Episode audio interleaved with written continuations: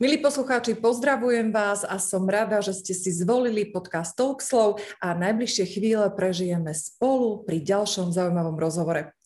Zem vychádzajúceho slnka. Takto sa doslova označuje krajina, ktorá je pre mnoho cudzincov stále obalená vrstvou tajomná a ktorá svojou odlišnosťou patrí do kategórie zaujímavé a pozoruhodné. Volám sa Maria Bernátová a môjim dnešným hostom je pán Jan Volný. Rozprávať sa budeme o Japonsku. Krajine, ktorá sa stala v roku 2021 centrom pozornosti z dôvodu letných olympijských hier. Spoločne nazrieme do života a mentality tohto národa z viacerých uhlov a užijeme si virtuálny výlet prostredníctvom zaujímavosti z kultúry, histórie, zvykov a tradícií, gastronómie, etikety a mnohých ďalších. Jan Volný vyštudoval japanistiku a anglinistiku na Masarykovie univerzite v Brne. Počas štúdií strávil viac ako rok a pol v Japonsku, kde sa okrem iného venoval aj čajovému rituálu školy Urasenke. Po ukončení štúdia nastúpil na 5 rokov ako tlmočník a prekladateľ do japonskej výrobnej firmy v Českej republike. Momentálne pracuje na obchodnej pozícii so zameraním sa na japonský trh.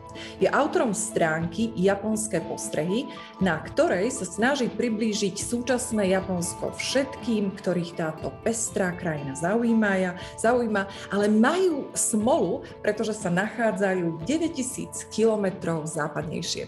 Dámy a páni, pozývam vás k samotnému rozhovoru. Jan, dobrý deň, vítajte. Dobrý den, díky za pozvání. Eh, ja ďakujem, že ste si našli priestor, pretože vy ste boli takí tajomní a ja na začiatku poviem pre všetkých tých, ktorí nás počúvajú cez podcastové platformy, že keď som otvorila Zoom, kde nahrávame, takže budete si to môcť pozrieť aj na YouTube kanáli, tak som oči vyvalila, pretože Jan to zobral úplne, že profi a doslova a nahráva v kimone. Tak Jan, povedzte mi k tomu oblečeniu, čo máte, čo to je?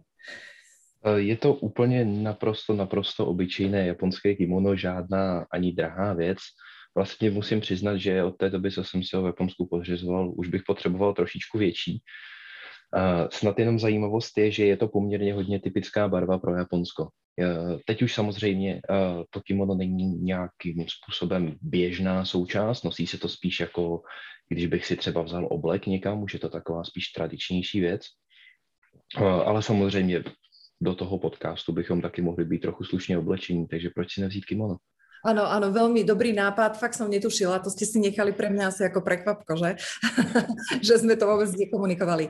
No Jan, poďme mi začať tými olympijskými hrami, pretože to je naozaj uh, vec a udalosť, ktorá stojí uh, za to, aby sme sa o nej porozprávali, keďže olympijské hry prebiehali v Tokiu a bolo na to mnoho samozrejme názorov, či sa tý, čo sa týka japonských obyvateľov, ale celkové aj tej, uh, tej esencie toho, že čo sa tam vlastne deje, aký to má dopad celkové eh, na súčasnú dobu.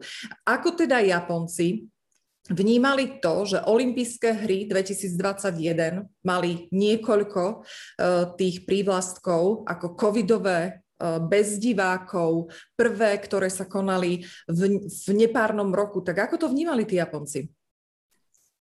Dá se říct, že poměrně negativně. Obecně ten odpor vůči olympiádě byl tak silný, že v, proti ní vznikla jedním poměrně známým politikem dokonce petice, která se stala asi nejúspěšnější peticí v Japonsku všech dob. Což je co říct, protože Japonci mají tendenci o politiku neprojevovat až tak velký zájem. Tady ta petice se vyšpahala během relativně asi dvou, tří týdnů někam přes 300 tisíc podpisů a každopádně byla hodně na vzestupu, byla hodně úspěšná. Byla, byla velká obava hlavně z toho, že vláda a potažmo Mezinárodní olympijský výbor se snaží hodně tlačit olympiádu, v podstatě spíš kvůli prospěchu, kvůli penězům. Už tam bylo taky i dost nákladů, které by se samozřejmě museli všechny spláchnout pryč v momentě, kdyby se teda řeklo, že ta olympiáda nebude. Takže ta finanční motivace, řekněme, tu olympiádu udělat i třeba kvůli tomu byla samozřejmě velká. Na druhou stranu to toho běžného Japonce nezajímá. Uh-huh. Jistou úlevou tím pádem bylo to, že se rozhodlo, že olympiáda bude bez zahraničních diváků, to se rozhodlo poměrně brzo, eh, protože spousta Japonců měla právě strach, že cizinci přinesou do Japonska nějaké třeba další mutace. To se bohužel stejně stalo. A, a kvůli tomu zase, kvůli tomu zase došlo k naučení nějakých dalších věcí. Ty, ta olympiáda měla být původně tak jako olympiáda v Tokiu, ta první, byla opravdu velkým symbolem toho, že Japonsko se po válce znovu dostalo, řekněme, na špičku, toho, že rozkvétá, eh, toho, že tam probíhal vlastně ten japonský technologický zázrak, toho, že je to zase ta moderní eh, špičková země, tak něco takového se snažili teď ukázat Japonci taky trošičku s příměrem toho, že v roce 2011 byla ta známá tragédie ve severovýchodním Japonsku. Elektrárna Fukushima je něco, co asi slyšeli úplně všichni, ta velká tsunami tam také. A ty hry měly být symbolem vlastně toho, že se to Japonsko navzdory tady tomu podařilo obnovit. Mělo to být takové znovu vítězství a když se na to zpětně podíváme, tak si myslím, že tohle vítězství se úplně nepodařilo dosáhnout. Byť je nutné si přiznat, že když se dělaly ankety po konci olympiády, teď vlastně třeba před týdnem, tak řekněme 50-60% Japonců, podle toho, kterou statistiku si přečtete, vám řekne, že nakonec bylo teda dobře, že ta olympiáda proběhla. Protože přeci jenom všichni viděli, že ti jejich sportovci vyhrávají. Japonci na téhle olympiádě vlastně získali i rekordní počet medailí. Eh, ta národní hrdost a tyhle ty věci tam do nějaké míry určitě převážily. Samozřejmě teď, když už jsme nějaký týden a půl od olympiády, v momentě, kdy teď tady nahráváme, teď eh, Japonci řeší vlastně spíš to, že jim tam neskutečným způsobem roste, rostou zase nové případy koronaviru, je tam vyhlášený stav nouze v x prefekturách a mhm. budou se s tím ještě nějakou dobu potýkat. Mm-hmm. Uh, áno, vy ste vlastne už zodpovedali aj tú otázku, ktorú som mala pripravenú, pretože tiež som čítala to, že uh, nakoniec Japonci uznali, že wow, bolo to super práve tým, že historicky získali ten najväčší počet medailí. Nič to však nemení na tom, že Olympiáda bola vyhlásená za jednu z najúspešnejších, ak nie najúspešnejšou, čo sa týka technologických vymožeností a prevedení. Um, to Samozrejme, Japonsko je týmto známe. Je to naozaj tak? Vnímajú to aj tí Japonci? Keď sa, keď sa zoberieme, že pracujete vo firmách alebo teda vo firme japonskej, tak e, naozaj je to to, čo, na čo oni poukazujú, že aha, tak sme dobrí, je to fakt, že vymakané? Myslíte teď z toho to provedení, z té organizace?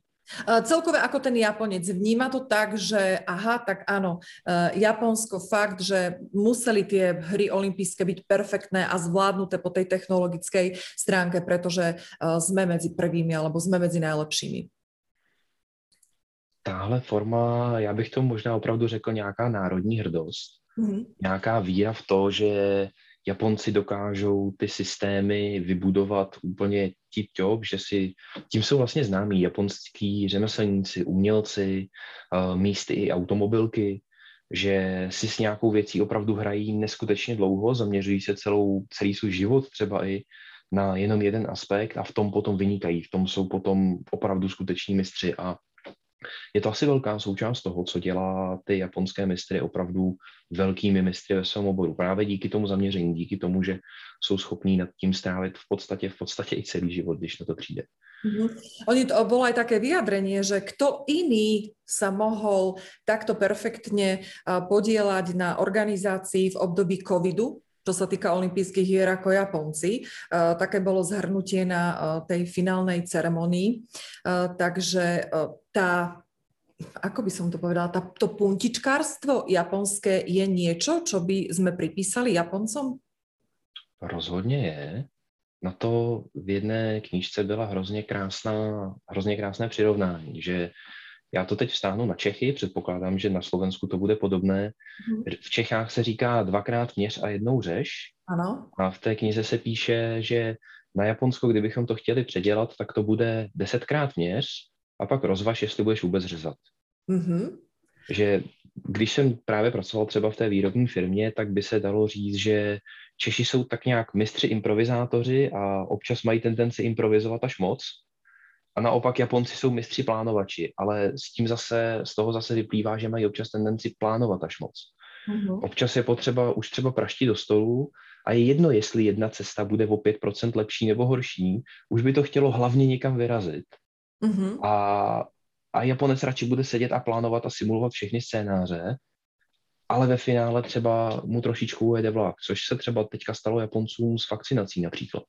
protože teď právě jim tam, jim tady, teď mě akorát napadá anglický výraz surge, ale roz, řekněme, uh, rozšiřuje se tam ta variace, varianta delta, nebo ta mutace delta mm-hmm. a Japonci, ačkoliv to věděli, a velice prozřetelným krokem tím, že si na konci prosince zavřeli hranice před tehdy britskou variantou, získali poměrně dost času, tak místo toho, aby začali rychle očkovat, začali hodně testovat, simulovat a tak dále, začalo se očkovat poměrně pozdě ještě úzké skupiny obyvatel. Nějaké masivní očkování přišlo teprve, teprve v Dubnu a to už Japonsko zažívalo vlastně čtvrtou vlnu a teď, teď mají pátou. Mm-hmm. Takže tohle je zase trošičku nevýhoda. Jasné. Poďme sa vrátiť ešte k tým olympijským hrám na chvíľočku, ktoré samozrejme uh, súvisia aj s tým ďalším životom, lebo ono je to všetko krásne. Diskotéka skončí a čo potom? Treba upratovať a všetko dať do pôvodného stavu.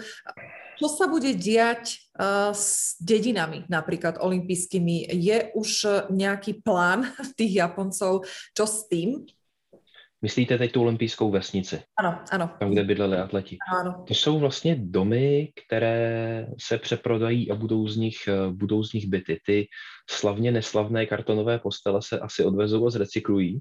Mm-hmm. Byla dokonce, bylo někde nějaké video, kde na tom ředitel, už nevím přesně, kdo to byl, ale jeden člověk na nich dokonce skákal, aby teda dokázal těm nastí utrhačům, že ty postele opravdu něco vydrží. To byla taková slavná epizoda na jednu chvíli. Ale jinak eh, ty byty mají na sobě už v tuhle tu chvíli kontrakty a půjdou, teď bude ještě paralympiáda, ale po té paralympiádě by měli jít eh, ke svým novým, ke svým novým majitelům. Mm. To znamená, prodá se to, prodá se to jako byty, stadiony, to je otázka, co se stane se stadiony, protože ty olympijské stadiony tak nějak historicky mají tendenci chátrat, to už jsme viděli v různých jiných zemích, to se uvidí. Uh-huh, uh-huh. Uh, pripísané uh, Japoncom bolo aj ústretovosť a srdečnosť. Je to niečo, čo by sme mohli uh, pomenovať a charakterizovať takto Japoncov? Aké máte vy skúsenosti? A teraz poďme povedať aj to, že žili ste tam, ste v denodennom kontakte s tými Japoncami, ste v denodennom kontakte s médiami japonskými, pretože sledujete správy každý deň. Tak ako to vnímate vy? Uh-huh. Tohle je otázka, nad kterou bychom mohli strávit poměrně hodně času, ale ta krátká odpověď je ano, a potom samozřejmě oblíbený dodatek bude záleží kdy a jak. To bude takový oblíbený dodatek asi u všeho, protože já rád říkám, že v Japonsku prostě žijí. Nechajte si ho a zaujíma ma teda to, že prečo pre niečo to muselo vzniknúť, že sú ústretoví a že sú takí srdeční. Tak skúsme sa zamyslieť nad tým, že prečo to vôbec vzniklo, že to mm-hmm. tak mhm. je. Mm-hmm. No, krátká odpověď by byla, že je to proto, že Japonci jsou ostrovní zemí. Teoreticky, když eh, my jsme tady na, v kontinentální Evropě, tak pro nás není zase tak zásadní problém se třeba někam sebrat a potažmo, potažmo odejít někam dál, i, i třeba do nějaké jiné země. Eh, to Japonsko tím, že je ostrovní, tak se říká, já úplně nejsem ani sociolog, ani antropolog, ale říká se, že tím, že z toho ostrova vlastně ten člověk nemá kam utéct, Eh, tak, eh, tak si musí vytvořit eh, mnohem větší důraz na, na komunitu. Další výklad je, že je to kvůli, to je možná zajímavější, je, že je to kvůli kultuře pěstování rýže. Protože když máme farmáře někde v Evropě, ten si někde obdělává to svoje jedno políčko, sám si to vyse, sám si to sklidí, sám si to obdělá. Tohle neexistuje v Japonsku. Když vysázíte rýži, tak potřebujete trefit poměrně krátké okno mezi vlastně těsně před příchodem monzunových dešťů. Teď, když tu rýži zasadíte pozdě, tak vám nestihne zakořenit a ty deště ji vyplaví. Když ji zasadíte brzy, no tak nebude mít dostatek vláhy a zase uschne. V obou případech ta vesnice hladový, potažmo někdo tam umře hladem, protože prostě nemá, nemá dostatek, dostatek jídla. To znamená, v tu chvíli neexistuje moje pole, tvoje pole, sousedovo pole v tu chvíli se prostě celá vesnice sebere, tak jak je to v těch starých japonských filmech často vidět. Jdou prostě pokotníky po kolena do toho, do toho políčka s vodou a celá vesnice prostě sází tu rýži. Mm-hmm. V tu chvíli to vytváří mnohem, mnohem větší důraz na komunitu. Na to, že člověk je součástí komunity, na to, že mnohem míň je důležité to, že jste někde jedinec, mnohem zásadnější je, že ten jedinec je součástí nějakého celku.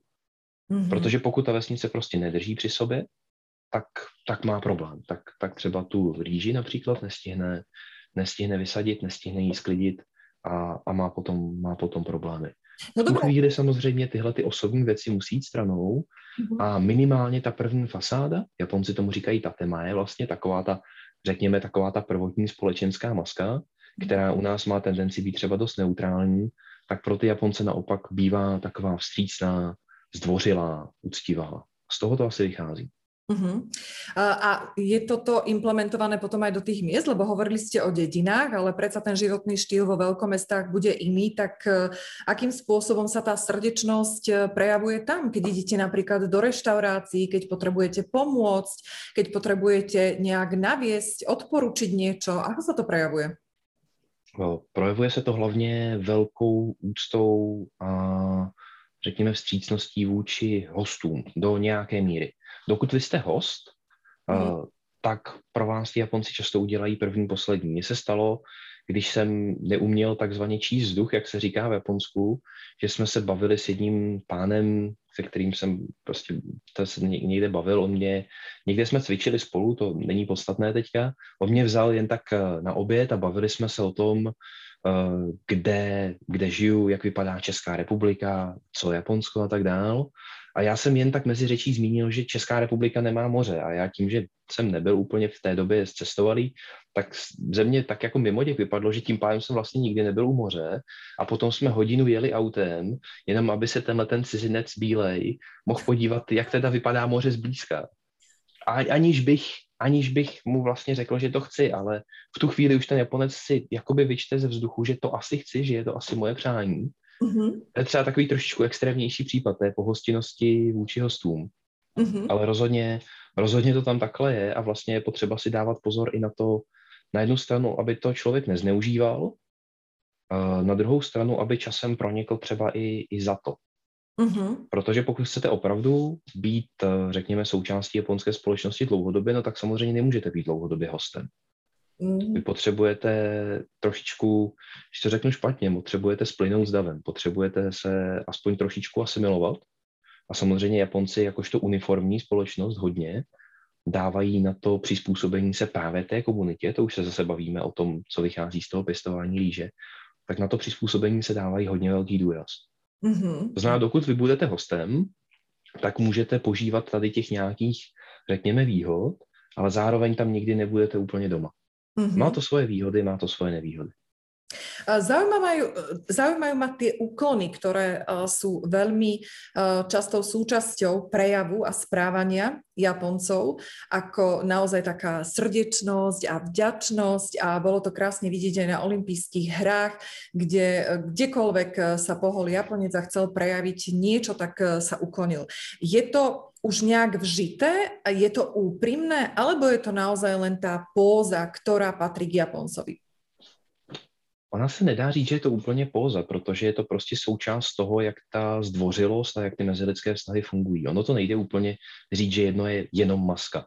Ale co se třeba té úklony konkrétně týče, uh, tak Japonec se za ten den ukloní, nebudu přehánět, když řeknu, že stokrát. Z toho potom vychází i to, že se Japonec uklání i do telefonu, i když toho druhého člověka vlastně vůbec nevidí, protože ta úklona na to, na to rozloučení potom na tom telefonu je tak strašně přirozená, no. že, že já už to dělám taky. A no. zkoušel jsem to nedělat a vždycky se jako zaseknout na tom telefonu a říkám si, ne přece, teď to nemusíš dělat, ale když jste v Japonsku a ukláníte se prostě stokrát denně, tak už vám to přijde tak přirozené, že už se neukloní do toho telefonu, i když toho partnera nevidíte je vlastně divný. Takže je to súčasťou nejakej kultúry a toho, že od malička, keď sa na to pozerá to dieťa, tak sa mu to vrie a je to silná podvedomá záležitosť. Určite áno. Uh-huh. Čiže nie je to tak, že existuje Japonec, ktorý uh, to nerobí. Alebo dá sa takto podľa tohto rozlíšiť, že aha, tak tento Japonec niečo, lebo? Alebo je to naozaj súčasťou každého jedného Japonca?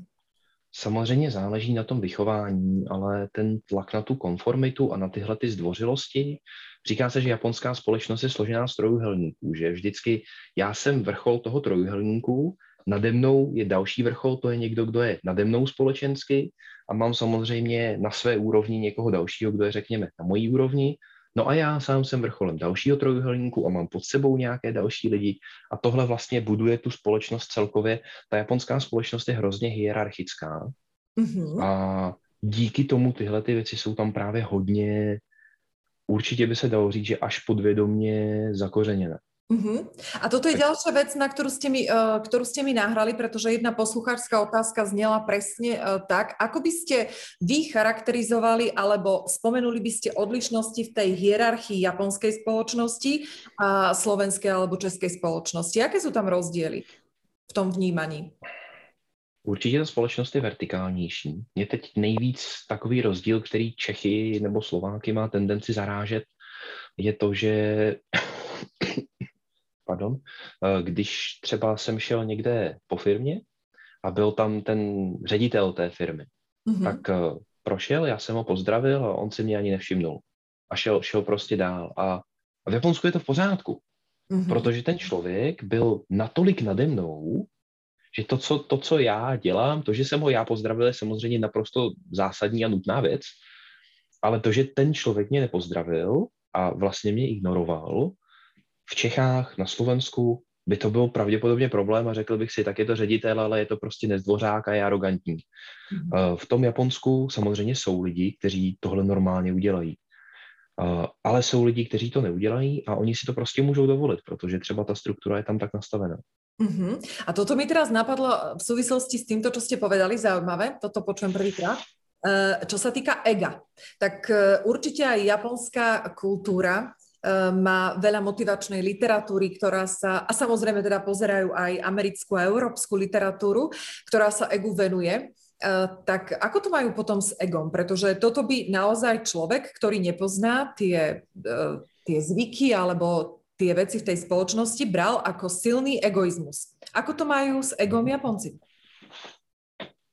Ego, to je je, já teď nevím, jestli dokážu říct přímo něco o egu, to je spíš skoro otázka na nějaké psychologii nebo sociologii, ale samozřejmě ten důraz na tu individualitu, který je poměrně silný tady u nás uh, a i třeba na diverzitu a tak dále, tak v Japonsku je mnohem, mnohem menší. Mnohem víc se dává důraz na to, že ten jedinec je hlavně součástí nějaké společnosti. A teď v moderní době už to není ta vesnice, kde se sází rýže, ale je to třeba firma nebo je to rodina. Tady těch mini kruhů, řekněme, nebo těchto těch malých společností je samozřejmě spousta, jedinec je vždycky součástí několika, ale to, že je člověk součástí právě tohohle nějakého okruhu lidí, je to, co, co řekněme, ho primárně definuje.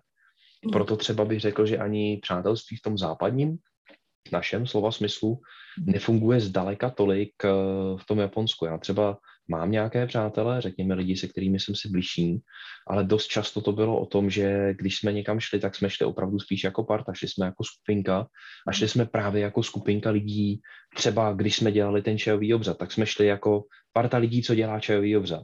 Mhm. Nebylo to, že jsme šli tři dobrý kamarádi z čajového obřadu.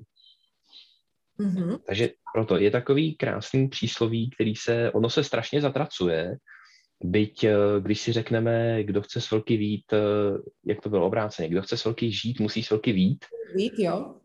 Uh, tak extrémní varianta, Japonci mají svoji variantu, kterou by takhle řekli taky, ale extrémní varianta téhož je takzvaně derukugiwa tatakareru, což se dá přeložit jako hřebík, který vyčnívá se zatluče zpátky. Mm-hmm. A tak... ta odlišnost v Japonsku, to vystupování z davu, Eh, může znamenat, že společensky za to budete platit nějakou daň. Třeba vás právě lidi nevezmou mezi sebe, třeba pro vás bude horší být součástí nějaké téhle skupiny. Hmm, to je zaujímavé, pretože individualizmus a uh, takzvané, hm, jak sa tomu hovorí, čierne ovce v spoločnosti, uh, tak uh, to je niečo, čo napríklad mne sa páči, pretože sú to e, inovátori, sú to veľakrát ľudia, ktorí naozaj rozmýšľajú, majú to kritické myslenie, tak teraz ste ma trošku aj zaskočili tým, že je potláčaný, alebo takto, aby som to interpretovala možno správne, je potláčaný individualizmus, keď to tak fakt, že globálne poviem, či to je moc silné. Teraz... Když to hodně zjednodušíme, tak s trochou štěstí ano.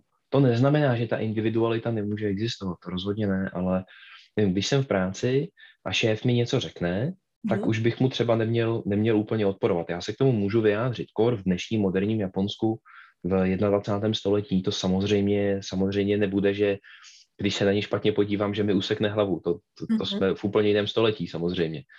Uh, ale pořád se třeba očekává, když to zjednoduším, tak přemýšlet má ten šéf, ten nadřízený, ale ten, kdo je pod ním, ten podřízený, no tak ten má splnit ten rozkaz. No, Jan, ale teraz... Hodně to zjednodušujeme, opravdu to ano. hodně, hodně zjednodušujeme. Ano. Ale nevadí, nevadí, pretože no kedy sa ja budem mať možnosť rozprávať o takýchto veciach, ale teraz mi ešte navodlo, že potom ako ja sa mám vlastne presadiť, keď nemôžem vytrčať, lebo som zatlčená späť do davu. Tak ako sa potom tí Japonci presadia? Ako sa napríklad robia konkurzy? Je to naozaj, že riaditeľom je ten, ktorý si to zaslúži po 100 rokoch výkonu, alebo tam môže zasvietiť aj mladý? Ako to je? Hmm Částečně a je důležité si zmínit, že tohle už se taky mění a řekněme modernizuje tím stylem, jak to funguje normálně na západě. Mhm. A zase rozhodně neplatí, že by, že by to bylo jenom podle toho, kdo má třeba kolik odsloužených let. Dřív, řekněme, po válce, 50. možná ještě ne 50. ale 60. a další léta, až do vlastně prasknutí té bubliny v Japonsku na začátku 90. tak platil ten systém, že člověk nastoupil do jedné firmy, a pracoval v ní vlastně celý život. Mm-hmm. Takzvaně Shuishin se. To už se teďka rozpadá. To už teď taky neplatí, protože firmy už začaly řešit eh, to, že musí propouštět eh, a tak dále. To má zase nějaké další implikace. Znamená to, že teď už ta změna toho zaměstnání v průběhu není zdaleka tak eh, neobvyklá. Na druhou stranu třeba mám jednoho bývalého kolegu, který mi řekl, on nastoupil, ta firma, kde jsem dělal, byla poměrně tradiční z hlediska, řekněme, té struktury. To znamená, že ve vedení firmy ta, eh, ta řekněme závodní rada nebo ta board of directors, ty, jednatelé, to byli všichni starý pánové, tam o ženu tam nezavadíte a všichni jsou to prostě pánové šedesátníci, sedmdesátníci, vypadají, že by byli pomalu jednou nohou nad hrobem.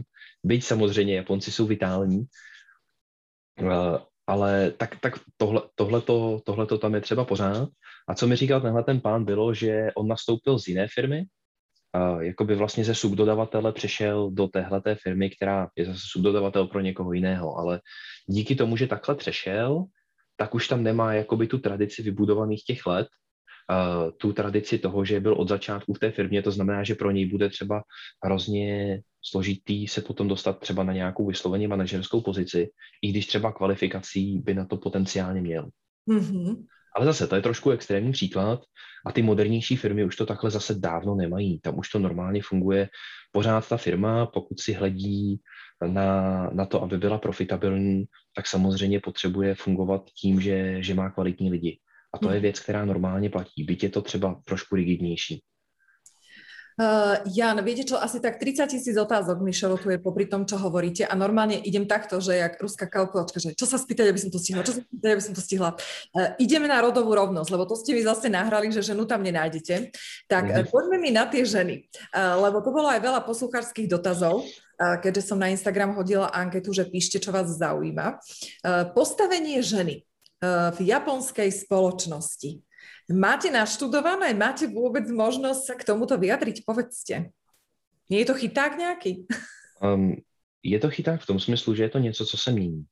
Zase je to tak, jako to Japonsko se prostě chtě nechtě musí modernizovat, byť třeba některé procesy tam jsou uh, pomalejší. To je zase to, jak jsme se bavili, že Japonci mají potřebu hrozně moc plánovat. Tak to je, to je trochu součástí toho, že když ty staré věci fungovaly, tak se jich taky budou, a těch tradic vlastně se budou budou držet, eh, držet zuby nechty, někteří z nich aspoň. Mm-hmm. Tak eh, teď, co mě napadá nějaký nedávný příklad, tak byla třeba během olympiády i kolem olympiády, nejenom tam, byla kritika, že vlastně spousta eh, sportovních komentářů je takzvaně no prostě pro chlapy. Mm-hmm. Že dost často jsou to sporty, tam ta autorka tam uváděla třeba příklad golfu, což je spíš, spíš mužský sport a uváděli tam to, že většinou i ti reportéři jsou třeba muži a z toho důvodu je třeba tendence, a jsou to vlastně od chlapů pro chlapy, když to takhle řeknu. Takže je tendence u těch hráčů, atletů, třeba na té olympiádě mužů, je větší tendence soustředit se na to, co teda dokázali, co jsou zač, zase třeba ne výhradně, ale u těch žen naopak byl takový jako bias směrem, že třeba se mnohem víc eh, třeba ten reportér potom vyptává na osobní život, nebo třeba prostě zhodnotí postavu trošičku víc a tyhle ty věci, než aby, než aby akcentovali, že ta žena jinak je třeba výborná hráčka třeba toho golfu, nebo, nebo je to výborná běžkyně, nebo cokoliv dalšího. Hmm. Eh, ta paní, co tam, co tam byla v tom rozhovoru, tak stěžovala, že když je to třeba chlap a má rodinu, tak se ho na děti nikdo neptá. Když je to matka, tak z ní je hnedka jako mama atlet a, a ptají, se, ptají, ptají se, co rodina a tak dále. Já si teda myslím, že tohle není úplně tendence, která by byla jenom v Japonsku. Ono to můžeme pozorovat i třeba tady. Ale z těch nedávných příkladů je to třeba tohleto. Zase to, že se o tom mluví, rozhodně znamená, rozhodně znamená nějakou, nějaký posun. Uh-huh. No ale majú teda Japonky rovnaké šance na pozície, alebo cítiť tam naozaj tú, no čo, tak použijem rodovú diskrimináciu? Ako to tam je? Přísně za to, já bych asi řekl, že úplně nemají. Zase se to mění, ta tendence k těm změnám tam je. Ono těžko říct, jestli mají vlastně šanci třeba i v Čechách nebo na Slovensku. Myslím si teda, že v Japonsku je ta šance ještě, ještě o něco větší, protože s tím, jak eh, historicky, zase po válce, řekněme v té druhé polovině toho 20. století, byla tendence, že eh, obnovíme to Japonsko, vybudujeme to znovu, tak se to tak jako rozdělilo že mm-hmm. chlap byl ten, který byl od rána do večera ten salaríman, co pracuje prostě v práci uh, od sedmi do devíti a pak jde ještě popít s kolegama, aby se družili, aby zase utužovali ten kolektiv. Mm. A zase je z toho těžký utíct, protože individualita by utekla, ale ten, ta součást kolektivu ne, takže tam všichni jsou a navzájem se tak jako drží v šachu. Takže ten chlap byl celou dobu pryč. A Naopak ta, ta žena díky tomu byla doma, starala se o tu domácnost, o ty děti, protože na ní ta role vlastně připadla, protože třeba ani té práce nebylo tolik, tak mhm. nejdřív prostě šli ti chlapy a tímhle tím způsobem se to rozdělilo. To už samozřejmě je rigidní model, který teď neplatí i právě proto, že žena už dávno taky chodí do práce, dost často musí chodit do práce, aby ta rodina byla, byla v pořádku. Takže teď už zase je běžnější, že normálně pracují oba manželé ale můžete narazit pořád na lidi, kteří očekávají, že žena, jakmile se vdá, tak už zůstane doma, nepůjde do práce. Mhm. Nebo jakmile má děti, tak se vdá a zůstane do práce a, a, a, a už nepůjde do práce. Pozor, a teď, teď se to začne zamotávat, to je tendence, kterou nemají jenom muži. To mhm. mají třeba i ženy. Já když jsem bydlel na homestay u paní, která no, mohla být zhruba ve věku mých rodičů, řekněme, tak ona mi říkala, že si vlastně nedovede představit, jak by to dělala, kdyby chodila do práce, že jasně, že jasně, že chci být doma a starat se o ty děti a o tu rodinu. Jak bych to dělala, když bych to nestíhala prostě, jo. Uh, a to je, to je zase signál toho, že ta společnost se potřebuje trošičku přerodit někam, kde bude třeba větší dostupnost nějakých školek, protože urvat v Japonsku třeba místo ve školce uh, není úplně jednoduchá věc. Uh, nebo uh, samozřejmě finančně to taky něco stojí, kromě toho, že ta místa tam nejsou. Větší podpora třeba nějakých, uh, řekněme, zkrácených úvazků, ale úvazků, kde, kde je nějaký potenciál, kde to není jenom to, že ten člověk je něco jako agenturní zaměstnanec, kde teda má nějakou tu flexibilitu, ale nemá tam absolutně žádnou perspektivu. Materská, Protože... materská dovolenka existuje v Japonsku? Podporovaná štátom finančně? Nevíte? Uh, nějakým způsobem ano, myslím si, že je poměrně krátká. Teď vám z hlavy neřeknu, jak dlouhá je. Ono, my tady máme tu mateřskou taky snad nejdelší na světě skoro. Mm-hmm. To, to, to, co máme minimálně teda v Čechách, nevím, jak to má Slovensko, tak je hrozně, hrozně dlouhá vlastně ta mateřská, když to mm-hmm. srovnáme se zbytkem světa. Mm-hmm. Ale uh, nějaká, nějaká tam existuje, není to není úplně dlouhá, ale zase to je o tom, že v momentě, kdy vydělává ten muž z té rodiny, no tak tu mateřskou už tak nepotřebujete, protože žena prostě zůstane doma. Jasné. Čo sa týka feminizmu, eh, dá sa hovoriť o japonskom feminizme nejakým spôsobom? Sú tam hnutia, sú tam nejaké spolky ženské? Existuje takéto niečo? Alebo také, viete, tie ženské kruhy motivačné, ktoré máme na Slovensku aj v Čechách teraz veľmi rozmožen, eh, rozmohnuté. Je to tam, či nie? No, určitě ano. Neumím říct úplně do jaké přesně míry, jestli je to něco silně zastoupené, mm-hmm. ale zase musím říct, že uh, je to něco, na co se začíná klást poměrně solidní důraz. Důkazem budíš odstoupení pana Moriho, což byl ředitel nebo předseda olympijského výboru vlastně pro ty tokijské hry, to znamená předseda toho japonského olympijského výboru. Doufám, že to byl olympijský výbor, ale víceméně měl na starosti řešení těch her v Tokiu a on odstoupil právě proto, že prohlásil někde, že meetingy, kde je hodně žen, se hodně vlačou, že do toho pořád jako povídají a, a nebo že mají hodně otázek. Tomu pánovi je 83, já jako chápu, že je ze staré školy a že ho někdo už jako nepředělá. Mm. Když potom vyrukovali s tím, že pan Mori teda odstoupí a nahrají ho pán, kterým bude 84, tak to, to bylo trochu napováženou. A strhla se proti tomu taková vlna nevole, že nakonec tam nastoupila vlastně současná paní Seiko Hashimoto, což je, byla členka vlády mm-hmm. členka vlády Abeho, která se právě zabývá i trošičku touhletou rovnoprávností žen a mužů. Mm-hmm. No, to znamená, zase můžeme si říct, že ačkoliv ta vláda je spíš plná mužů, což teda musím přiznat, že Česká republika má taky v tuhle chvíli třeba, tak uh, pořád tam aspoň byla nějaká žena, která se zabývala třeba tadyhle tím a měla na to přímo nějakou uh, vyhrazenou svoji, svoji sekci a nějaký prostor pro to, aby to realizovala. Mm-hmm. Ale ano, ta, nemůžu, nemůžu v tuhle tu chvíli asi s klidným svědomím říct, že ženy a muži jsou úplně rovnoprávní v tom Japonsku. Bohužel asi zatím ještě ne. Tak my máme napríklad, e, veľmi často to opakujem v podcastoch, e, keď som si pozerala tabulky, neviem, či to bol rok 2019, tak e, rodová rovnosť v Slovensku bola zo 100 možných bodov hodnotená ako 30 bodmi, takže no, ono to vyzerá, že, že super, ale keď sa pozrieme do jednotlivých oblastí života, tak ani nie. Jan, teraz taká otázka na telo a trošku aj súkromná, nemusíte odpovedať. Vy keď ste boli v tom Japonsku, tak ste predsa pohľadný muž, teraz to hodnotím ako reportérka, že nezaoberám sa tým, čo viete, ale zaoberám sa vzhľadom. Nie, teraz som to odľahčila, žartujem. Uh, bola nejaká láska? Povedzte nám, vysvetlite nám tú ženu na nejakom takom príklade toho, že čo tie baby Japonky?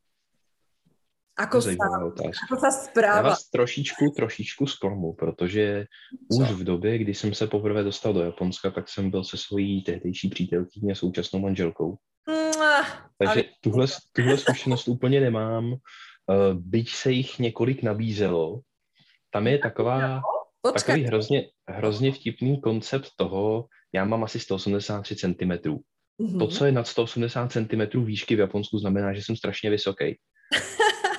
Super. Uh, a pro ženy je to samozřejmě atraktivní. Někdy zhruba v 80. letech v Japonsku se vyvinul koncept takzvaného sanko, což jsou jako tři věci, co by muž měl mít vysoké, aby, aby byl dobrý partner. No, a to bylo, zase, to bylo zase viděno tou optikou zase z té ženské části toho, že ta žena očekává, že prostě bude doma, bude se starat o tu domácnost, o rodinu, ale chce se u toho mít jako dobře. A no. právě měl mít vysokou postavu, Ano. Vysoké vzdělání, no a vysoký plat samozřejmě. Jež, aké, aké zložité, nepředvídatelné. nepředvídatelné, naprosto nepředvídatelné. Ale právě proto, že já mám nějakých 183, řekněme, uh, tak jsem byl poměrně atraktivní třeba, třeba i díky tomu. Samozřejmě taky cizinec, tak je to zase něco nového, zajímavého, uh, mluví japonsky, to znamená, dá se s ním nějak bavit, že jo, uh, nějaký takovýhle věci, takže tom, eh, v tom smyslu to bylo nějakým způsobem, řekněme, že ta atraktivita tam byla. Byť mm-hmm. se mi teda úplně nemohl ani, ani, ani jaksi ze studijních důvodů opětovat. No dobré, ale mali ste aspoň nejakého kamaráta, aj keď dobre hovorili ste, že tam tie priateľské vzťahy sú trošku iné, ale uh, ani ste s nikým nediskutovali o tom, že čo tie vzťahy, predsa tá nová kultúra z tejto strany vás nezaujímala, že by sme vyťahli niečo také, viete, uh, čo sa týka tých žien, čo ja viem, ide žena sama na diskotéku, môže ísť žena sama na kávu, uh, môže ísť do kina, aké sú tam uh, takéto zvyky, čo sa týka Japonska? To, to určitě může. Mm-hmm. Uh, tam spíš, spíš je trošičku problém, že ti Japonci mají teď problém eh, vůbec jako na to rande se, se dostat. Že uh, ta kultura, a myslím si, že teď covid do toho ještě, ještě víc, nebo tam ještě víc trochu zamíchal těmi kartami, Počkajte, ale teraz COVID nechajme tak, lebo ja čo sa snažím mm. nevnášať do podcastov, tak e, to je pandémia, COVID a politika, to fakt prenechám iným ale žijeme aj tak, že budeme žiť aj po COVIDe, aj pred COVIDom, tak ako? Mm. Lebo ja si myslím, že kto chce, tak si nájde cestu a spôsob na to rande. Rozhodně ano. Takže to je... Roz, rozhodně ano. E, spíš ta tendence, jak jsem říkal, že je úbytek populace uh-huh. a stárnutí, nerodí se tolik dětí, tak to souvisí i s tím, že se lidi vlastně ani tolik neberou. Uh-huh. Že těch manželských vztahů vlastně vůbec, vůbec není tolik. To je to, co si myslím, že ten covid možná ještě akcentoval, protože lidi se víc izolovali. Uh, nicméně ta tendence, ta tendence tam byla už předtím, částečně právě souvisí i s tím, že ten, zejména ten muž, ten typický takový ten salaryman japonský, ten v angličtině by se řeklo corporate warrior, ten, ten chlap, co prostě dělá od nevidím do nevidím, tak prostě je pořád v práci. To znamená, že nemá vlastně ani tolik šancí, uh, šancí se s někým potkat. A mhm. tím, že tam lidi mezi sebou ještě mají takovou to trošičku bariéru té úctivosti, tak i k někomu vlastně proniknout je, je o něco složitější. Uh-huh. Ja idem na ďalšiu takú štiplavú otázku. Ja som niekde čítala, že sexualita u Japoncov je e, dosť utomená. A e, ako to majú teda... Áno, kývate pre poslucháčov podcastu, áno, e, Jan kýva. Je utomená, chcem vedieť prečo a ako je to tam s pornopriemyslom a či to tí muži využívajú, Japonci, či je to tam legálne, alebo si to musia pozerať na tajnáša pod perinou. Ako to je? No, Jeden takový extrémní případ, co se mi stal na koleji, bylo, že jeden prostě spolubydlící na koleji, ještě i z jiného pokoje, prostě na hulváta přišel ke mně do pokoje, že jako něco, nějak jsme se bavili a najednou mi tam, najednou mi tam na počítači naklapal nějaký porno, říkám, co blbneš, sakra, vypni to, jako. A on na mě říká, no, je hezká, ne? Jako, dobrý je, ale jako vypni to, vole. Pardon, omlouvám se, pohodě, pohodě, omlouvám pohodě. se za to, ale, ale prostě, prostě takhle, takhle, až, takhle až na tvrdo což, mě, což mě trochu překvapilo, takže ano, rozhodně pornoprůmysl tam jako existuje a, a funguje. Uh, uh, co se týče prostituce, jestli se nepletu, tak ta je v Japonsku nezákonná, nicméně samozřejmě existují nějaké takové hostes bary a tak dál, takže zase, jak jste říkala, kdo chce, tak ten si, ten si cestu najde. Mhm. Určitě, určitě, určitě to jde. Mm-hmm. No a proč je utlmená ta sexualita u těch Japonců? Co se to tam děje? Hmm, já bych řekl, že je to trošičku souvisí s tím, jak, je, jak ta společnost má hodně nároky na tu uniformitu, na tu konformitu uh, a že to je zajímavá myšlenka. Teď, teď si budu možná trochu vymýšlet a možná někdo, někdo z posluchačů mě třeba ještě opraví. Ale jedna věc, kterou jsme poměrně hodně řešili, když jsem byl v Japonsku vlastně mezi i spolužáky, uh, učitelka nám na to dávala nějaké studijní texty, trochu jsme o tom debatovali, tak bylo, že jak eh, v té druhé polovině toho 20. století ten muž vlastně víceméně zmizel z domácnosti, uh-huh. tak uh, ti chlapy trošičku, trošičku vlastně přestali být chlapy. Ve smyslu toho, že i když se podíváte třeba na tu moderní kulturu, ono je to vidět víc uh, po celé Ázii, že když se podíváte na ty skupinky těch takových hošíků, tak to si nejste jistý, jestli je to chlap nebo holka s odpuštěním. Uh-huh. A ta takováhle nějaká maskulinita Teď se sice říká dost často maskulinita hnedka ve spojení s přídomkem toxická, uh, nicméně pořád to, že ten chlap je nějakým způsobem chlap, že hm, nevím, že si stojí za svým, že má třeba i nějakou sílu a tak dál, je mhm. něco, co vlastně se trošičku, trošičku bych řekl, že, že vytratilo. A možná to může souviset právě i třeba s nějakou ztrátou sebevědomí, že najednou ta žena očekává, že že ten muž za ní přijde a že, že půjde za ní a on, on vlastně nepůjde, protože se stydí, protože nemá ty vzory, neví třeba, neviděl vůbec doma, jak třeba otec interaguje s matkou, vlastně mhm. vůbec netuší, jak, eh, jak, jak tu ženu oslovit, jak s něčím takovým pracovat. A samozřejmě pokud to viděl někde v nějakém pornu, tak to asi nebude úplně ta nejlepší cesta. Uh-huh. Tak myslím si, že keď sú takíto moderní a technologicky vyspelí, tak e, naozaj tá pornografia teraz e, no, vedie, čo sa týka produkcie. Robila som k tomu aj podcast, takže tam bolo veľa informácií a také, že prejavy a lichvotky, boskávačky a držanie sa za ruky, to je úplne normálne v Japonsku? Spíš ne, no. Spíš, spíš ne, protože tím zase vystupujete z davu, že jo? Aha, takže keď niekoho milujem, tak sa nemôžem tváriť, že ho milujem a nepatrí to na verejnosť, hej? Také ty prejavy uh, náklonosti. Dá se říct, že to nepatří na veřejnost, aspoň do nějaké míry. Nějaké takové výraznější líbání nebo něco takového na veřejnosti, to jsem úplně třeba já osobně rozhodně nikdy neviděl. Mhm. Viděl jsem naopak lidi, o kterých jsem se dozvěděl, že jsou v páru až třeba po nějaké delší době, protože se třeba ani za tu ruku nedrželi. Někteří zase ano, jo, abych to zase úplně, úplně nevyhnal někam do nějakých extrémů, tak samozřejmě to nějakým způsobem funguje, ale je to výrazně utlumenější. Uh-huh. No, poďme mi teda eh, tak plynulo naviazať na moju uh, jednu z najobľúbenejších tém, čo sa týka Japonska. No, najobľúbenejšiu. Veľmi obľúbenú a pre mňa zaujímavú a to je gejša. Uh, gejša ako taká, pretože uh, samozrejme, že je opradená mnohými históriami a možno aj rôznymi mýtami. Kto vie, ako vie. Čo viete o gejši vy? Gejša Eh, je považovaná stále, keď som hľadala na eh, internete, za symbol Japonska. Eh, I napriek tomu vieme, že tých gejší momentálne, a vy ste mi to pred nahrávaním potvrdili, ja som hovorila o tom, že som sa dočítala, že tých naozaj smých je niečo viac ako 2000. Vy ste ma opravili, že máte taký pocit, že sa to dá počítať na stovky, nie na tisícky. Tak eh, poďte nám k tej gejši niečo povedať. Ako je vnímaná gejša v 21. storočí v Japonsku? Kto to vlastne je a kto môže využiť služby uh, takejto úžasnej intelektuálnej spoločnosti? To je několik otázek v jednom. Když půjdeme trošičku po pořadě, tak využít je může každý, kdo na to má, pokud na to má, protože je to samozřejmě poměrně drahá věc. A myslím si, že běžného Japonce by to stálo zhruba tak výš jeho měsíčního platu. Když jsem se úplně nedíval na nějaké takovéhle možnosti, kde, kde nějakou takovouhle gejšu sehnat.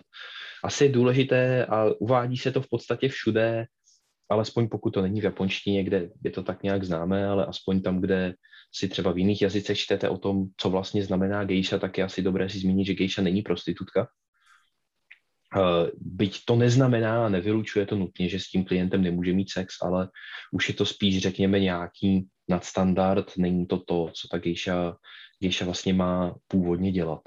Mm-hmm. To, že je gejša symbol Japonska, je určitě pravda. Eh, když to přeženu, možná je to tak trošičku zakonzervovaná tradice, ale to, to, to samo o sobě samozřejmě není, není na škodu. Nicméně souvisí to s tím, že i třeba proto, už eh, těch skutečných gejš je poměrně málo.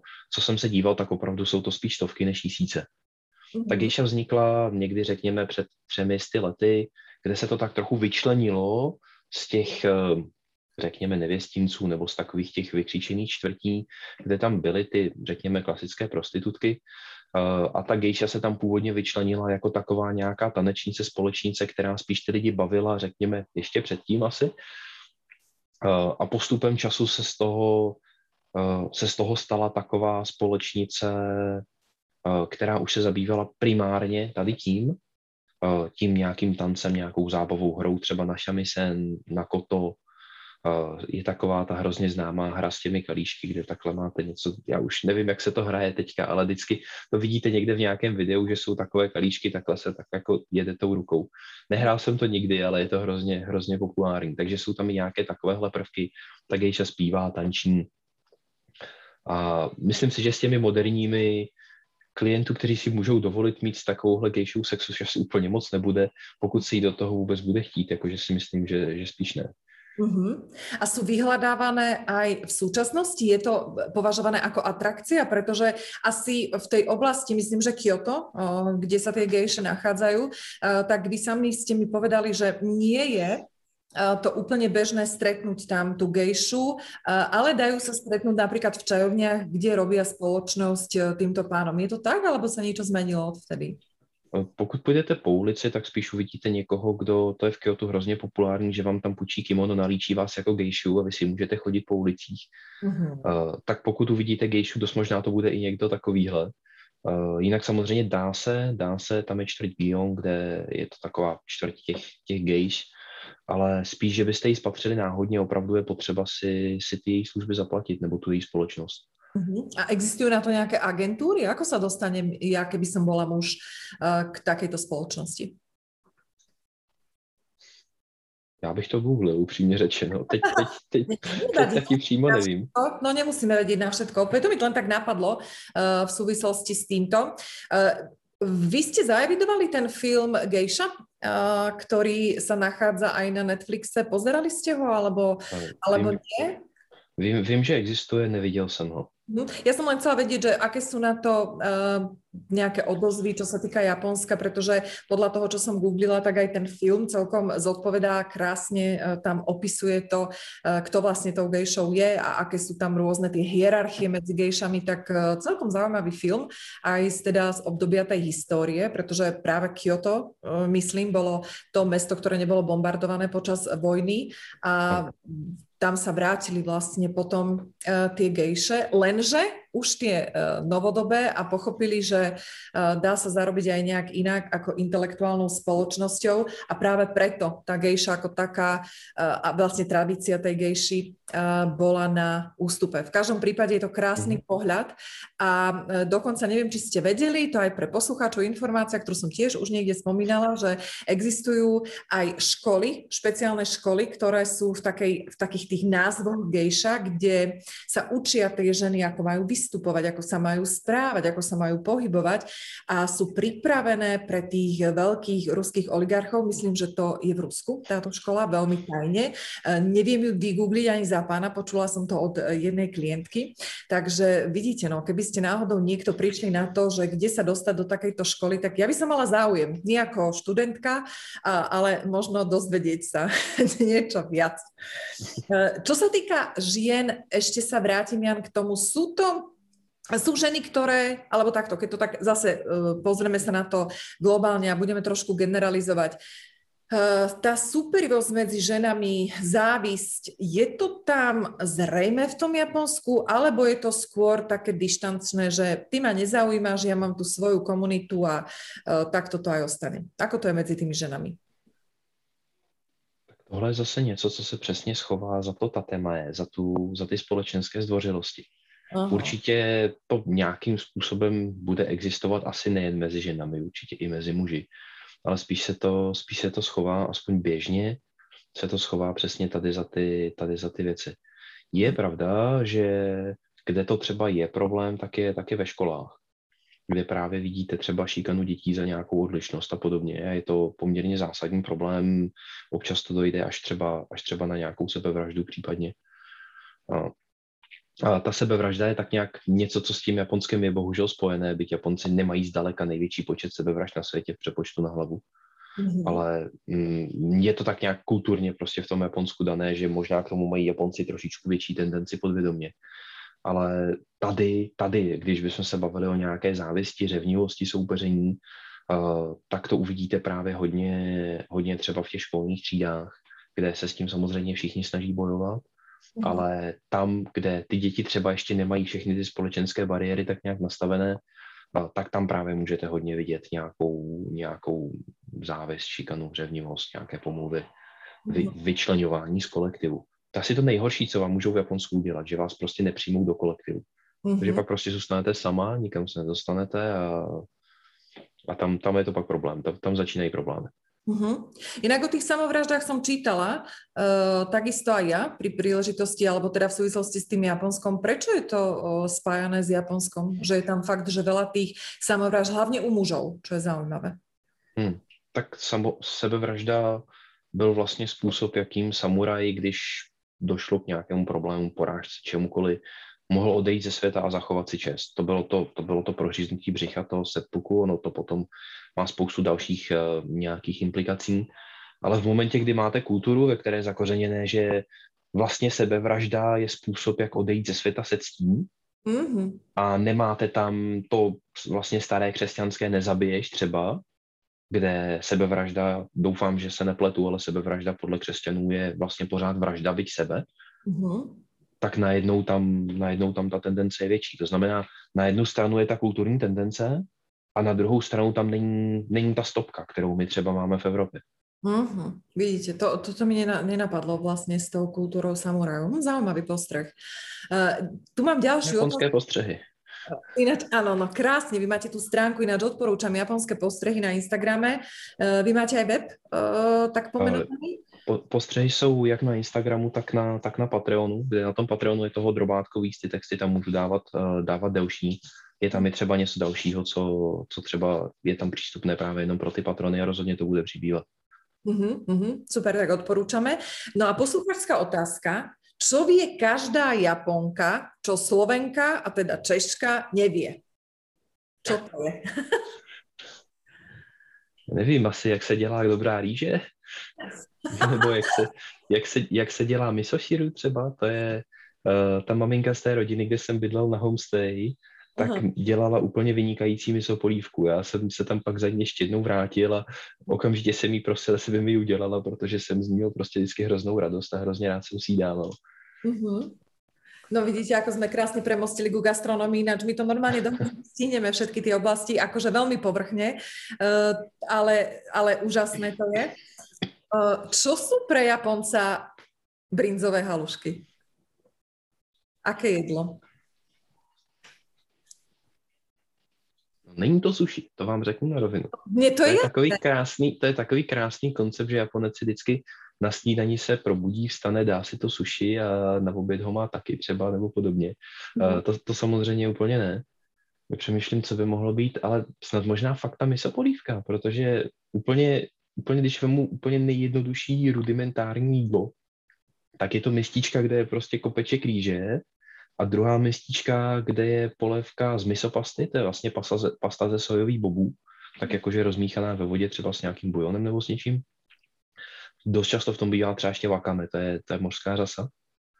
A to je takový úplně, úplně takový nejjednodušší základ, který bez toho já bych si Japonsko asi nedokázal představit. Bez toho suši vlastně i ano. Mm-hmm. Samozřejmě to se třeba úplně často neřeší, tak uh, hodně se jedí nudle. Mm-hmm. V Japonsku je vlastně hrozně snadný nejíst maso. Až, až jako překvapivě snadný. Mně se to stalo, když jsem tam byl poprvé, že jsem se snažil šetřit rozpočet, takže jsem si v kantýně dával jenom nějaký nudle a podobně, protože jsem byl prostě student a asi po měsíci jsem zjistil, že jsem hrozně unavený, přišel jsem ve dvě ze školy a do šesti jsem spal. Říkám, co se děje? pak jsem začal trošičku hledat a zjistil jsem, že vlastně vůbec nejím maso a že mi prostě chybí nějaký další věci, takže jsem začal jíst maso zase a, a vlastně, jsem, vlastně jsem začal být zase v pořádku, začal jsem se nějak srovnávat. Mm-hmm. Ale to znamená, že je to těch, těch nudlí a různých variant, ať už je to rámen, udon, soba, tak je tam samozřejmě taky, taky myriáda. V Kyoto je dokonce muzeum udonů, kde máte takhle krásnou japonskou mapu těch všech ostrovů a tam jsou mističky s takovými plastovými modely toho, jak ten udon vypadá v tom kterém regionu, v té které prefektuře. Taký maličkatý muzeum, takový, takový rostomilý, ale když se půjdete třeba podívat na, na ty gejši, tak je to hnedka, hnedka na, vlastně na začátku Gionu, tam přejdete most a je tam. Doufám, že tam teda ještě je. Mm-hmm. No a keď sa teda prenesieme do reštaurácie, tak e, aké sú odlišnosti, e, čo ja viem, v japonskej reštaurácii, keď to porovnáte s Českou a Slovenskou. A teraz e, skúsme porovnať aj možno tie s tou nižšou úrovňou, ale napríklad aj tie luxusné. Čím sa vyznačujú? A ešte, čo ma zaujíma k tomu, tak to je takéto uľavenie si rôznymi otvormi telesnými, či je to áno alebo nie, pretože sa hovorí o grganí, hovorí sa o ďalších grganí, tak ako to je? Toto nám ešte povedzte. Já nejdřív se dostanu k těm restauracím možná. Věc, to, je, to, je, to, je, to je v pořádku, nějak to, nějak to dáme dohromady. Uh, ta největší, největší věc, který si asi člověk z Evropy nebo Čech nebo Slovák, nad kterou se třeba pozastaví, je řízek s rýží. ano, přesně. Ale bravcový? Uh, kli, klidně vepřový. Japonci jedí vlastně poměrně hodně vepřového. Mm-hmm. Uh, Japonci prostě mají rýži tak, jako my máme brambory nebo chleba, jako přílohu číslo jedna, tak pro Japonce prostě ta rýže je ta, je ta příloha číslo jedna, nebo ten, ten základ toho. To znamená, že když udělají maso a obalí ho prostě po tom západním stylu, tak vám ho třeba dají na, na misku s rýží, že máte prostě misku s rýží, tomu se říká don, tohle by byl třeba jako katsu don, jakože katsu je vlastně prostě ten flák masa, řekněme. A jenom se to nakrájí takhle podélně, třeba se to přeleje nějakou omáčkou a díky tomu, že je to nakrájené, tak vy to můžete s hůlkami a ukusujete si vlastně to maso, do toho si ujídáte tu rýži a máte prostě řízek s rýží. Jako dá se na to zvyknout. Někteří lidi nad tím pořád kroutí hlavou, ale je to vlastně úplně normální pro, pro Japonce teda. Ale řízek z rýží sa je aj u nás na Slovensku a k tomu ešte kompot sladký, takže to nie je zase až také... Uh, tak možná jen v Čechách. Ne? Možno v Čechách nie. My, my sme pokro, pokrokovejší. Bližšie k Japonsku, tak by Vy som... ste dál na to Japonsko, přesně tak. my sme trochu bližšie k Japonsku. No, ale uh, dobre, čo tie reštaurácie, ako to tam vyzerá? Zaujíma ma napríklad sprepitné. Uh, zaujíma mm-hmm. ma tá úslužnosť a takéto veci, ktoré sú... Dajte nejakú inakosť, uh, ktorú pocítim ako hostka, keď tam prídem, alebo teda návštevníčka tej krajiny. Rozhodně pocítíte, že jste, že jste tam váženým hostem. Není to to, že já přijdu někde a doufám, že mě někdo obslouží a že mi nenaplive do pití občas, když, když to přeženu. Uh, ta, zase, to je to, že ten zákazník je host a tomu hostovi se prostě prokazuje velká úcta. To znamená, přijdete, okamžitě uslyšíte irashaimase a uvedou vás ke stolu třeba a ta obsluha tam bude, bude hodně příjemná, bude tam spousta těch zdvořilostních kudrlinek kolem všeho. A tak dále. To je určitě něco, čeho si všimnete. Hrozně, sne, hrozně, hrozně snadno se na to zvyká a hrozně špatně se na to odvyká, když se potom vrátíte zpátky do Evropy. Já jsem nikdy neměl kulturní šok, když jsem přijel do Japonska. Vždycky jsem ho měl, když jsem se vrátil zpátky, protože jsem prostě narazil na jednoho nerudného prodavače nebo nevrlýho průvodčího ve vlaku a říkám si, aha, tak jsem v Čechách, no děkuju. Mhm. No, to je bohužel něco, co, co je poměrně značný rozdíl a rozhodně si toho spousta lidí všimne. Já osobně, byť tam jsou s tím zase spojený nějaký společenský tlaky, tak já osobně na toho nedám dopustit. Mm. Samozřejmě si všimnete i třeba toho, co máte na talíři, protože Eh, když pominu ty různé věci na špejličkách, co se prodává v japonské izakaji, kde tam budete mít kromě různých druhů masa třeba i nějaké vnitřnosti a další věci, o kterých se vám ani nezdálo, ale bude to pojmenované způsobem, že stejně nevíte, co si objednáváte, tak to nějak ochutnáte a ono to půjde. A mhm. většinou to jde, zase musím přiznat. Ne, nesmíte si představovat, co to jíte, že je to třeba kus srdce nebo něco takového. Mm-hmm. Ale samozřejmě Japonsko je ostrovní země, takže spousta ryb, mm-hmm. řasy, všechny tyhle ty věci. Ty ryby tam jsou vynikající a rozhodně se vyplatí tam, tam na ně zajet. Mm-hmm. No, jako to... Ptala jste se ještě na, tom, na to sropitné. Uh, sropitné se nedává v Japonsku z pravidla. Já teď se musím přiznat, že s tím mám trošičku problém už i teď tady. Díky, díky tomu, nebo možná spíš kvůli tomu, ale ten koncept, pardon, ten koncept je ten, že ten člověk dostává za svoji mzdu nebo za svoji práci normální mzdu já si prostě platím službu tím, že si objednávám to jídlo, ta služba je v ceně toho jídla a nevidím důvod, proč ještě dávat, eh, dávat extra peníze tomu člověku, který, který mě obsluhuje.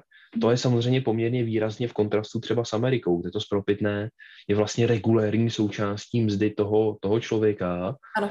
a vlastně se očekává, že mu ještě zaplatím extra nejenom za to jídlo, ale i za tu, za tu službu, protože díky tomu třeba ten číšník má tu mzdu třeba i výrazně menší, než by měl jinde. To v mhm. Japonsku úplne není takhle.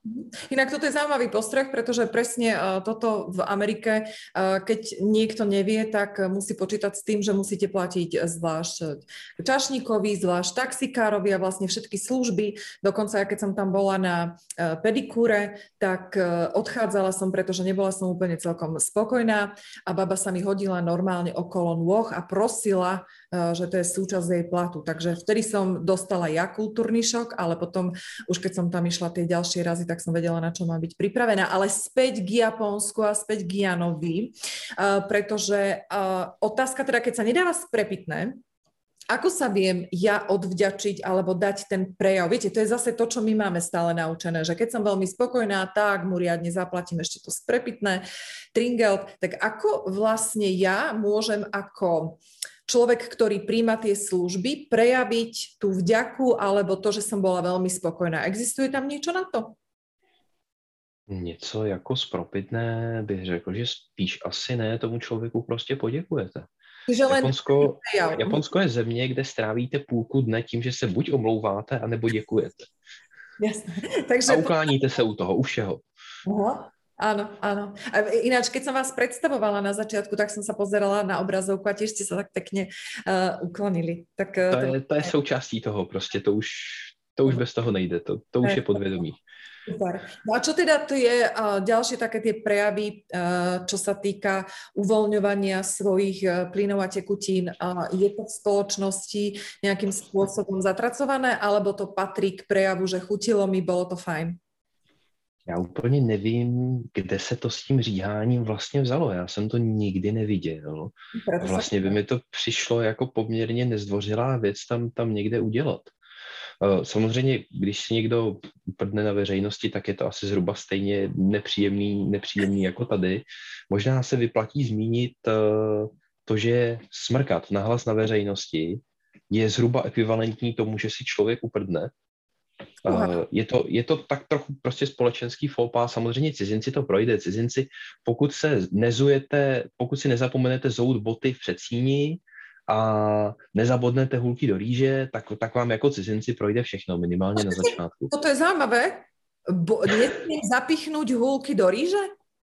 No, protože když někdo umře, uh, tak u toho, to je vlastně potom buddhistický rituál, tak na tom oltáříku tam bude stát miska s rýží a teď tady nemám úplně hůlky, mám tady vějíř čajovej, ale budou tam stát takhle prostě zabodnutý dvě hůlky, takhle, takhle přímo rovně. Aha. To znamená, že vy, když budete u jídla a takhle zabodnete ty hůlky do té rýže, no tak pro Japonce tím vyvoláte prostě úplně, úplně jiný kontext a, a bude to poměrně solidní fópa asi. Mm-hmm. A ešte viete, čo Jan mi napadlo? Akože keď sa vyzujeme, uh, tak ja som rada, keď sa niekedy návšteva nevyzuje, pretože uh, to dosť cítiť a robia sa také ťapky. U nich to ako riešia? Tam sa nepotia nohy, alebo jednoducho je to jedno, dôležité je, aby sa vyzuli? Uh, ono je hrozně tradiční, že v Japonsku dostanete papuče. Aha. Tam je, tam je takzvaně, říká se tomu genkan, to je prostě místo, kde přijdete, to je zhruba na úrovni země a pak si výjdete takový schod, a tam dost často právě dostanete nějaký trepky a, a chodíte vlastně v těch papučích. Mm-hmm. Je, to, je to poměrně běžný. Já teda třeba taky rád chodím spíš bos nebo něco takového, byť teda asi taky trochu šlápoty dělám, tak se omlouvám takhle manželce, jestli si to bude někdy poslouchat teďka. Uh, ale ty, to je naprosto běžný, že se vyzujete z těch venkovních bod a aby vás třeba nestudila podlaha, protože podlahový topení to v Japonsku úplně moc neexistuje. Japonsko je poměrně teplá země, pokud nejsme někde dál na severu, takže pokud jste v těch, řekněme, od Tokia dolů, tak tam tyhle ty věci úplně nejsou. Tam dost často, dost často se topí prostě jenom klimatizací, případně nějakým, nějakým stacionárním topením, co se jenom tak jako postaví do místnosti. Ale že by třeba na zdi bylo topení, tak jako máme my, to vlastně není ani až tak samo o sobě běžná záležitost. Tam je prostě to klima teplejší. Takže hmm. jenom, aby vás vlastně nestudila ta podlaha, no tak dostanete papuče. Mm-hmm. Uh, Jan, také zaujímavosti, ktoré sme možno ešte nepovedali a vy by ste vypichli, keby ste dostali, ideme do záveru teda, informácia a keby vás niekto teraz pritlačil k stene a povedal Jan a teraz do minúty tri najzaujímavejšie veci o Japonsku a hlavne odlišnosti, ktoré môžu byť atrakciou pre Slováka a Čecha, čo by to bolo? Já bych určitě řekl ten čajový obřad, protože je to něco, v čem v podstatě všechny prvky, kultura, náboženství, umění, všechno najdete v tom čajovém obřadu. Mm-hmm. Určitě bych doporučil si to zkusit nějakým způsobem prožít, najít, zažít, protože v tom je fakt úplně všechno a je to nádherný, když se to, když se to udělá dobře. A vy jste se učili ten čajový obrad? Uh, ano, ano. Hovorí, vlastně je to jako součást nějakých školních klubů. No. Aha, a je to náročné, alebo je to taká běžná věc, kterou ví každý Japonec? Ako to je? Je to náročné, musí se to učit, všechny pohyby jsou tam vlastně předepsané. Hm. Je to poměrně dlouhý proces, ale je to třeba i způsob, jak být takzvaně japonštější než Japonec a mě třeba ten čajový obřad potom díky tomu otevřel spoustu dalších dveří. Díky tomu, že jsem dělal čajový obřad, já jsem se dostal na místa, kam bych se běžně jako cizinec absolutně neměl šanci dostat jenom prostě proto, že mi to otevřelo tyhle ty dveře, že to najednou ukázalo, že hele, tohle je cizinec, ale není to ten host. Ten cizinec má zájem o to Japonsko. Mluví japonsky, učí se japonsky, nosí třeba i to kimono, dělá ten šový obřad, dělá to poctivě, dělá to dobře a, a to vám otevře hrozně moc dveří. Když ale... přestanete být cizinec. Jan, a povedzte mi, vy hovoríte, že keď robím čajový obrad, ja tomu trošku nerozumiem, že veď na to bude musieť byť asi nejaká príležitosť, aby ste robili čajový obrad, alebo kedy ho idete robiť, kedy je ten čas, prečo, aký je dôvod na to, že ho vôbec idete robiť? Běžně to bývá, když je takzvaně čakaj, což je takové to čajové setkání, to dřív, když to vznikalo, tak to byla prostě společenská příležitost. To je právě to úžasné o tom, že podle toho, jak si to uděláte, to může být poměrně až jako skoro spirituální, a mhm. nebo, nebo to může být právě takové opravdu společenské setkání, kde ten hostitel tam připravuje ten čaj, u toho si ti lidi povídají, já nevím, o počasí, o čemkoliv. Zažil jsem obě dvě varianty, obě dvě mají něco do sebe. Mm. Je to prostě příležitost, tak jak dát nějaké lidi dohromady, když mají třeba rádi ty tradice, když mají rádi ten čaj. My jsme třeba dělali s tím školním klubem, nebo vlastně s oběma těmi, kde jsem, kde jsem se účastnil, tak jsme dělali prostě, že tady školní klub tady té univerzity dělá prostě čajové, čajový obřad pro veřejnost. Přijďte se podívat, zaplatíte tam nějaký poplatek, mm-hmm. tam byla prostě nazdobená místnost a vždycky tam byl jeden z nás eh, z toho klubu, já jsem tam byl mezi těma Japoncema, tak na mě čuměli, bílej vysoký cizinec divnej, že jo. A připravovali jsme tam, připravovali jsme ten čaj normálně, normálně pro veřejnost třeba. Ten oh. první jsem rozlil, málem jsem se ho vylil na to kimono, to bylo vynikající. Mm-hmm. To by bolo inak zaujímavé, že keby ste napríklad cestovali do Bratislavy a viem to dopredu, um, tak teraz mi len napadlo, že to by sme mohli niečo spáckať, že by ste urobili takýto čajový obrad pre nejakú skupinu poslucháčov. To je len také, akože nemusíte odpovedať, len to hádžem do eteru, lebo to je celkom zaujímavá vec, toto. A nepočula... Už jsem to párkrát dělal v České republice, mm-hmm. jenom je na to potřeba poměrně dost vybavení a nemám ho úplně všechno. Aha. Zejména taková velká kovová litinová nádoba, jmenuje se Kama, mm-hmm. kde, kde je ta horká voda, tak ta, buď, buď jsme ji vždycky museli něčím nasimulovat, nebo zdravím dobrou čajovnu Pardubice, kde byl pan majitel tak laskavý, že mi jednou půjčil. Mm-hmm.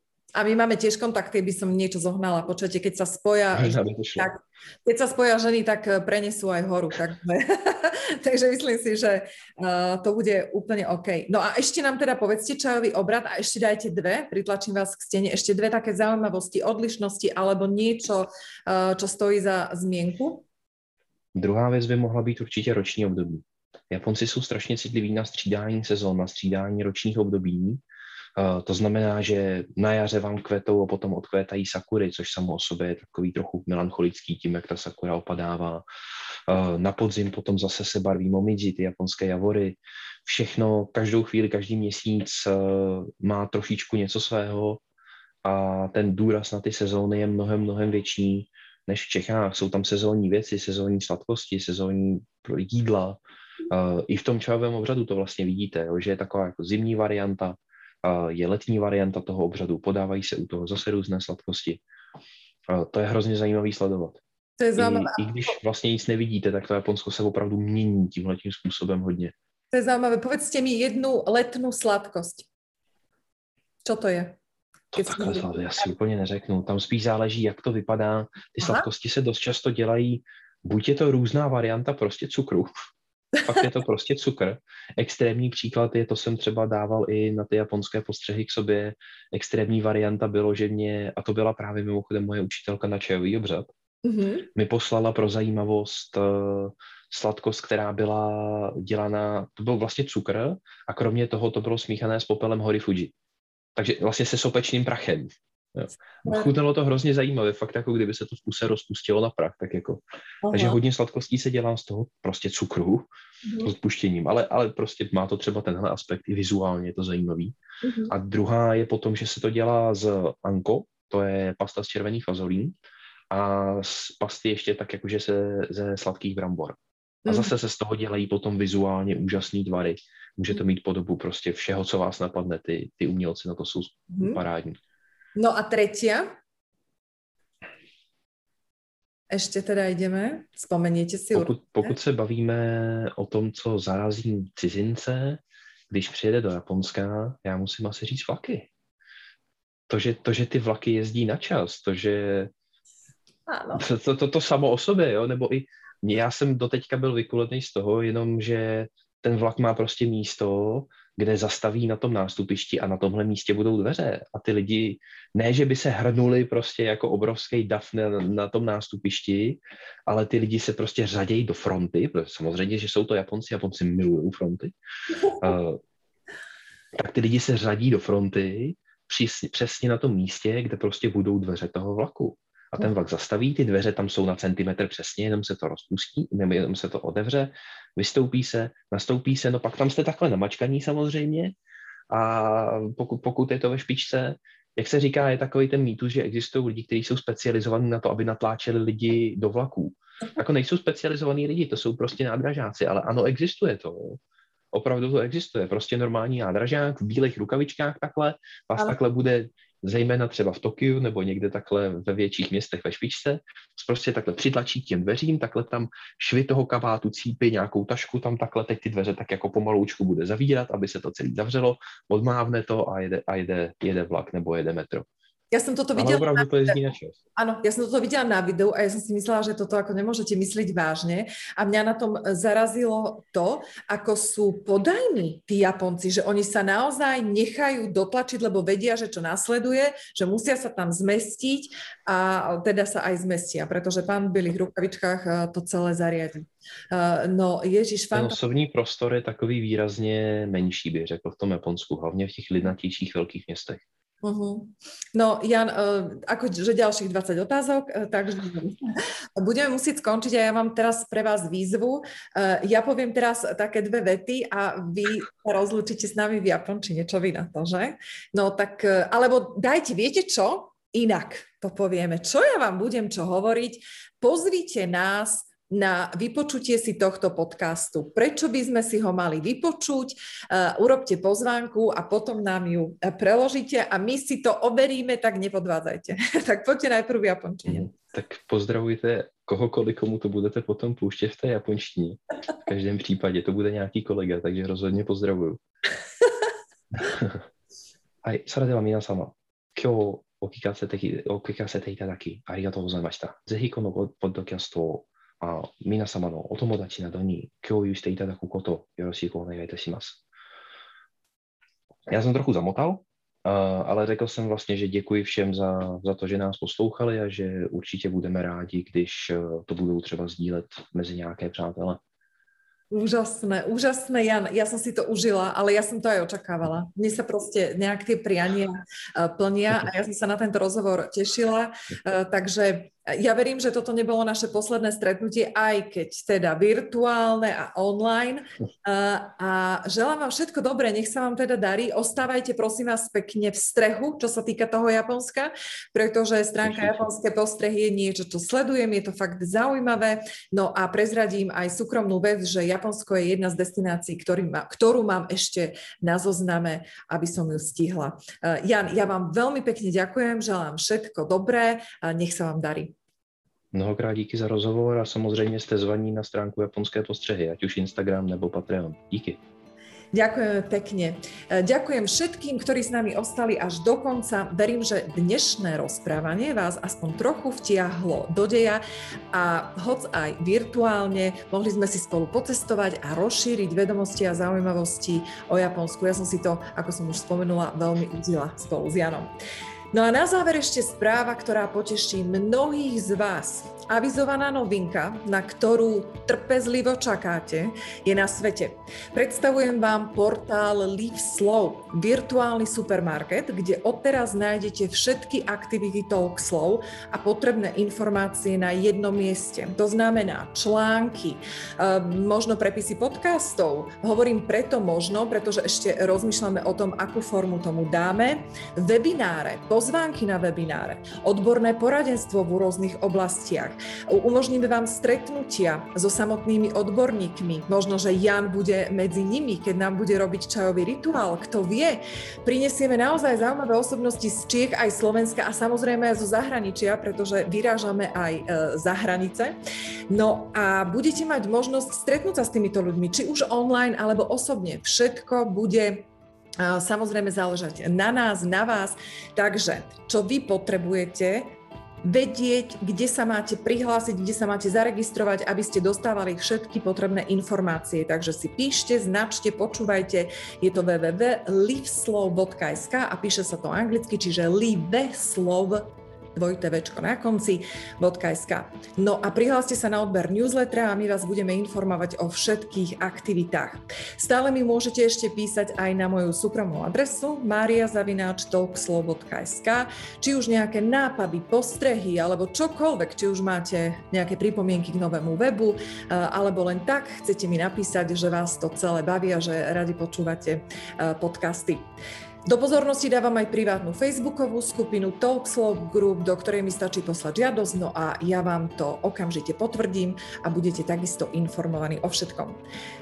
Dámy a páni, majte sa krásne, užívajte si svoju jedinečnosť každý deň žite live a ja sa na vás všetkých teším, či už osobne, alebo pri počúvaní podcastu Talkslow.